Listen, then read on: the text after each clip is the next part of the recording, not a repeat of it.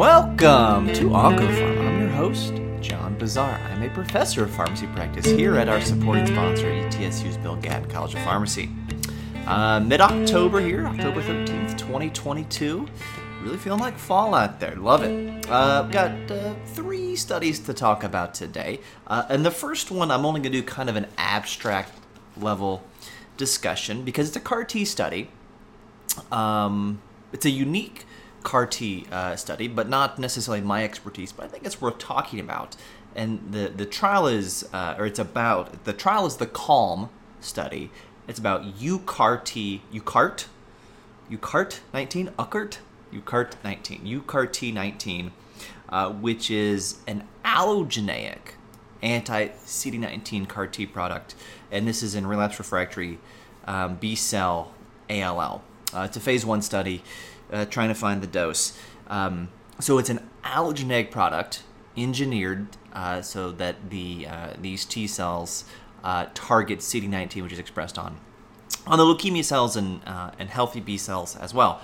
This is not an autologous product like Tis like Lucel or Axi Captogene Lysocell. You know those products that are already on the market that are uh, derived from the patient's own T cells. And when you go through those studies, you see that um, the response rate, this is kind of how these studies are written, the response rate or complete remission rate can be very different if you do the entire patient population, you know, enrolled or screened, versus the patient population who had leukapheresis versus the patient population who actually went through and had a, the manufacturing product done and prepared, and then those who got the drug. So you'll see the response rate kind of artificially improve as you weed out the folks who didn't get the product. They may not have gotten the product for two big reasons. One, their disease was too aggressive and uh, they progressed before they could get the product. You know, they died before they got the product. The other would be manufacturing failures because this is, uh, you know, highly technical stuff to do in the lab.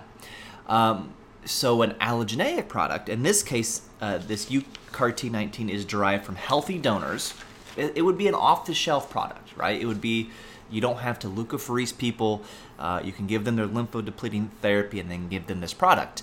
That's the advantage, is you get it faster. No treatment delays. The disadvantage, though, is because there's somebody else's T cell, they may not be as active as anti CD19 targets. So, this is a phase one open label study blah blah blah right uh, relapse refractory b-cell lymphoma morphological relapse but minimum residual disease exhausted all standard treatment options so would have had blinatumomab uh, they got lymphodepleting therapy with fludarabine. Hey, it's good if you can get it. Cyclophosphamide plus or minus alemtuzumab. Dose finding study. I won't go into the doses here. Small study, 25 patients, median age 37. Um, so most of these folks are between 28 uh, and 45 years old. So a younger patient population. You know, you got some cytokine release syndrome, but uh, you know, the, the overall response rate here is 48%, which I assume is complete remission or complete uh, complete remission with incomplete count recovery. Um, 48%, not bad, right? Certainly there's disease activity. If you look at that to brexucabtagene, autoleucel, Tecartus, which is approved for relapse refractory ALL, uh, the remission rate there was 35%, so it seems comparable. Now you're doing that cross trial comparison. Now, if you look at it compared to tisagenlecleucel or tis cell Kymriah, um, that response rate was 81%. Um, so, and then there's another CAR T product uh, that had a response rate of uh, 69% in this patient population, roughly. So, uh, modest response, maybe not something that you would prefer to do just based on this. I don't know if we'll ever get a head to head comparison, but certainly there's activity, and the advantage of this, were this to come to market again, would be uh, a lack of treatment delay, could get the drug faster. Okay, drastically changing gears now to a smaller, uh, a smaller study uh, this is published uh, in Cancer, and this is comparing aprepitant to desloratadine for EGFR TKI-induced pruritus, uh, a randomized phase two uh, study. So again, it's a, it's a randomized phase two study, smaller study, um, but it's highlighting, um, you know, maybe an underappreciated side effect of EGFR targeting tyrosine kinase inhibitors, which is itching pruritus. And I, when I first saw this, I was like, aprepitant for itching? Well, there's actually like another publication from like 2014 looking at this. So this is a, a randomized study. Again, aprepitant versus desloratadine. It is uh, fairly well done. It's a you know placebo-controlled study, so patients got either aprepitant, um, 125 on day one, then 80 on day three or day five, which is different than what we typically do for nausea which is 125 on day one, then 80 by mouth on days two and three, right? So they're stretching that out over five days. So you got a aprepitant for those three doses over five days, or placebo desloratadine for a month, or they got desloratadine for a month, five milligram standard dose of. Um, uh, I don't know the brand name of desloratadine. I take loratadine quite a bit actually. Uh, or they got placebo a aprepitant on days one, three, and five. All right, and so their primary outcome is uh, response rate, which they define as patients who had a visual analog score reduction of more than 50% or equal to 50% compared to the baseline. So they're basically on a scale of 1 to 10, how itchy are you, all right, at baseline? And that number go down by 50%. That's a response. Uh, they don't cite where this is or if this is a validated thing, so I think they just kind of made this up. But hey, all right, they're asking a good question, right? Uh, what is a good way to treat itching here? Um, and you know what they what they show is that there was a uh, oh by the way most of these folks were on gefitinib. This is a Chinese study. Most of the folks on gefitinib uh, and then erlotinib. Um, only 11 patients in this study were on osimertinib, probably the most common uh, EGFR TKI that we would use here in the state. 65 patients in, in, uh, in both arms. I forgot to say that. So decent sample size, more than 100 patients for a phase two study. Uh, pretty interesting. Uh, so what they what they show here is that uh, basically they're looking at response rates uh, as far as how itchy are you uh, at one week, two week, three week, and four week. And so there's a statistically significant difference in overall response rate favoring aprepitant at one week and at three weeks, but not at two weeks or four weeks. So there's you know, at one week maybe that makes the most sense because you've just had a week of a aprepitant on, on and then nothing else afterwards. So maybe that kind of makes uh, makes sense. And the desloratadine group has more response rates. If you look at the response rate of desloratadine from weeks one to two to three to four, it goes from about 23% to about 42% to about 45% to above 50%. So you know, it goes up over time as you continue to take desloratadine. Of course, my big concern, which which they don't comment a ton on in this paper, is that aprepitant is a, a moderate 3A4 inhibitors, and these tyrosine kinase inhibitors are 3A4 substrates, so you could increase the toxicity even uh, over time of this. Certainly, you see that aprepitant has some effect. Desloratadine has some effect too. Um, so I'm not sure that one is necessarily better than the other, when you consider the drug interaction potential of uh, of aprepitant, as well as the expense of aprepitant compared to, um, you know, a, a, a, you know, a generic antihistamine. Now, I do want to comment because this is a common thing that is done in, in these types of studies.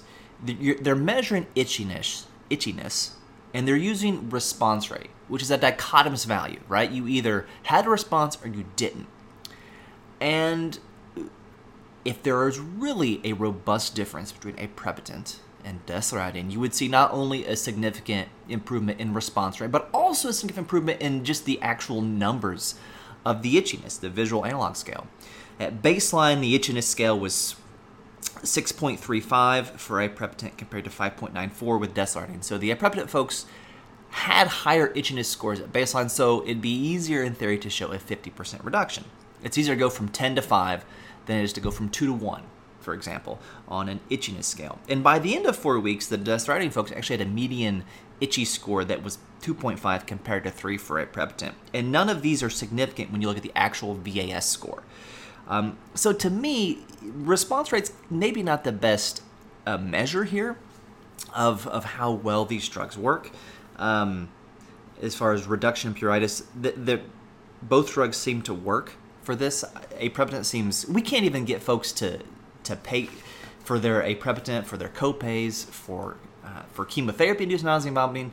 So for itching, I would favor desloratadine, loratadine, uh, or even just you know hydroxyzine. And in fact, one time um, this came up on rounds talking about hydroxyzine is always used a lot of the time for um, for itching. And I was like, eh, I wonder if it's really that much better than other like diphenhydramine or chlorpheniramine, other you know, early generation antihistamines for itchiness. And I went, uh, you know, I, I PubMeded hydroxyzine and then limited my results to clinical trial and then went, f- and then I reversed the date, right? So the oldest were first, and right away you find a study looking at itchiness of diphenhydramine and uh, hydroxyzine, and some other anti uh, antihistamine. And sure enough, hydroxyzine was better for itching than, than diphenhydramine or these other antihistamines. So, uh, verified, verified. So you could use hydroxyzine too, I would say. Uh, would get uh, some more sedation though.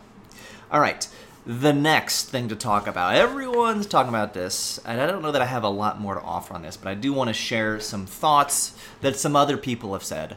Uh, that are smarter than me on this because that is important, I think, for everyone who works in oncology to be aware of this uh, because um, patients will be talking about this, and this is the the Nordic uh, study, Nordic uh, with two C's, N O R D I C C study group.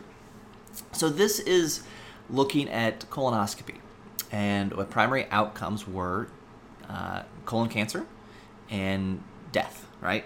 was it death from colon cancer or death from any cause?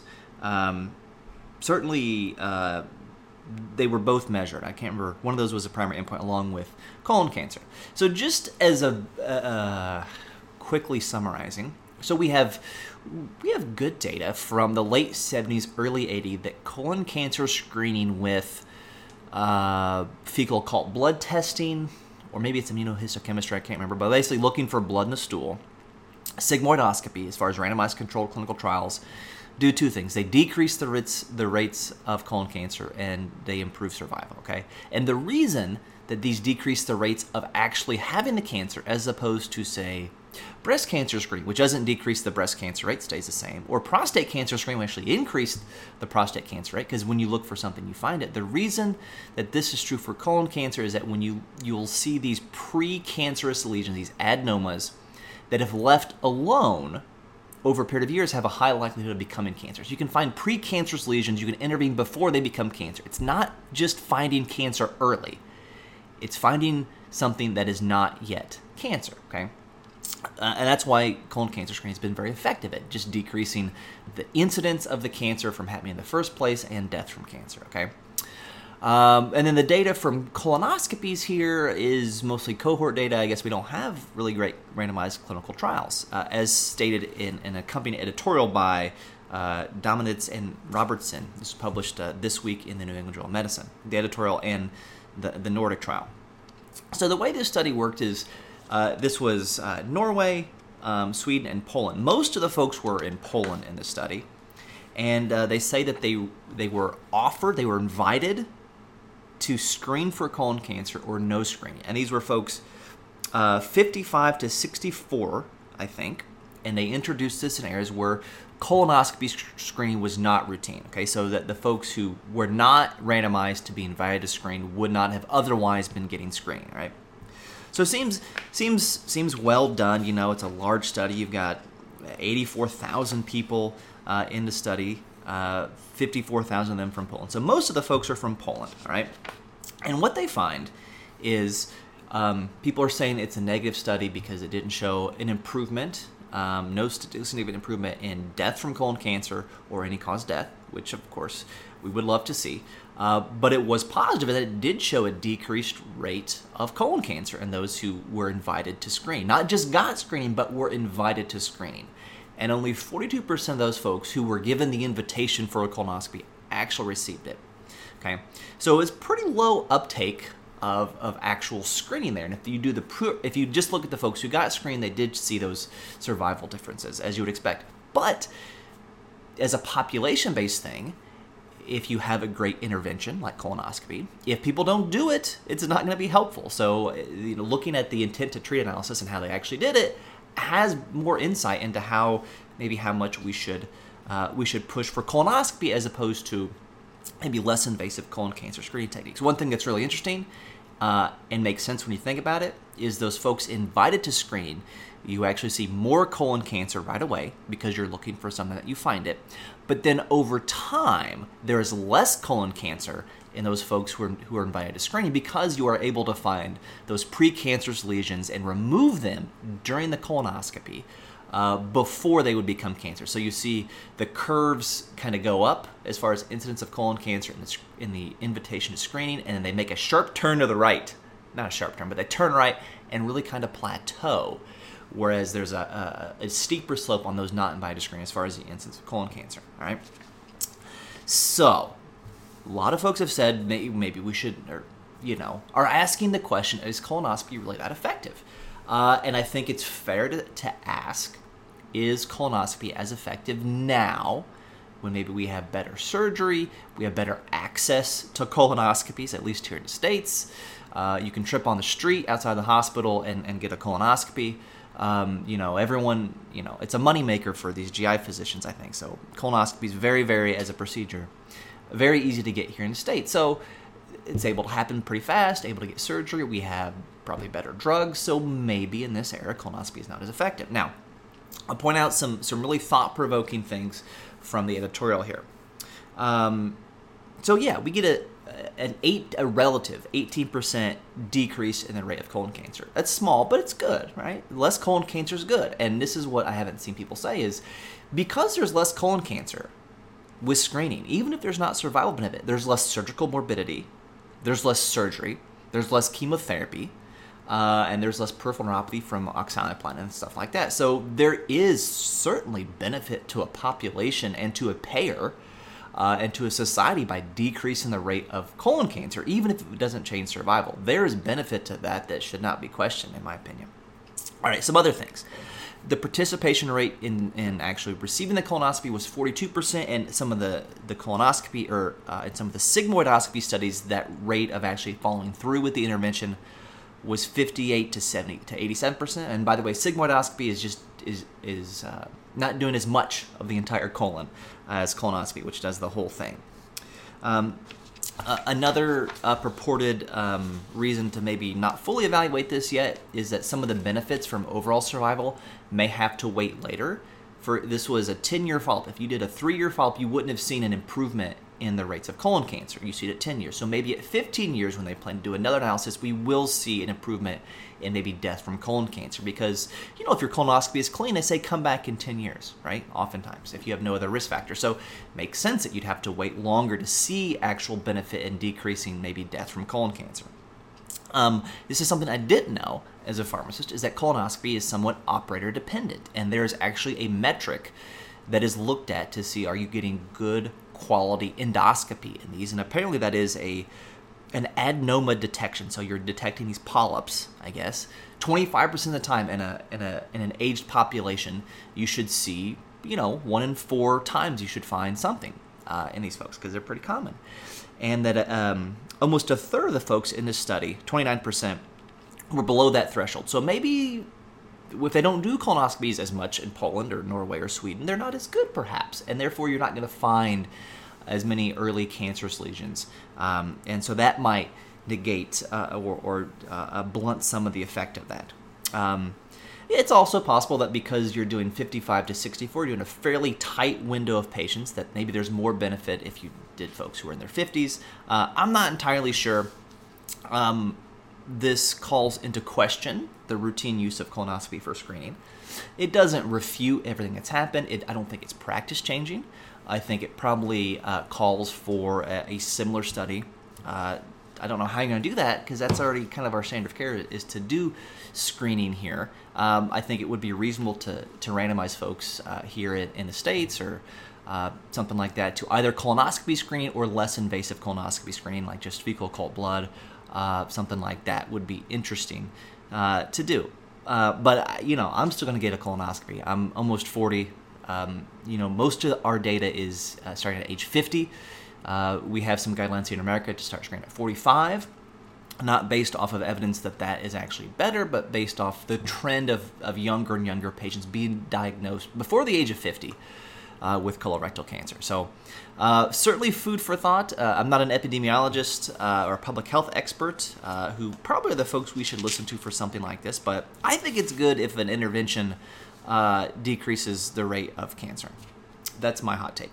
All right. Thank you for listening so much. you can follow me on Twitter at PharmDDiv. You can follow the podcast on both Twitter and Instagram at OncoPharmPod. And until I talk to you again, remember, doses matter.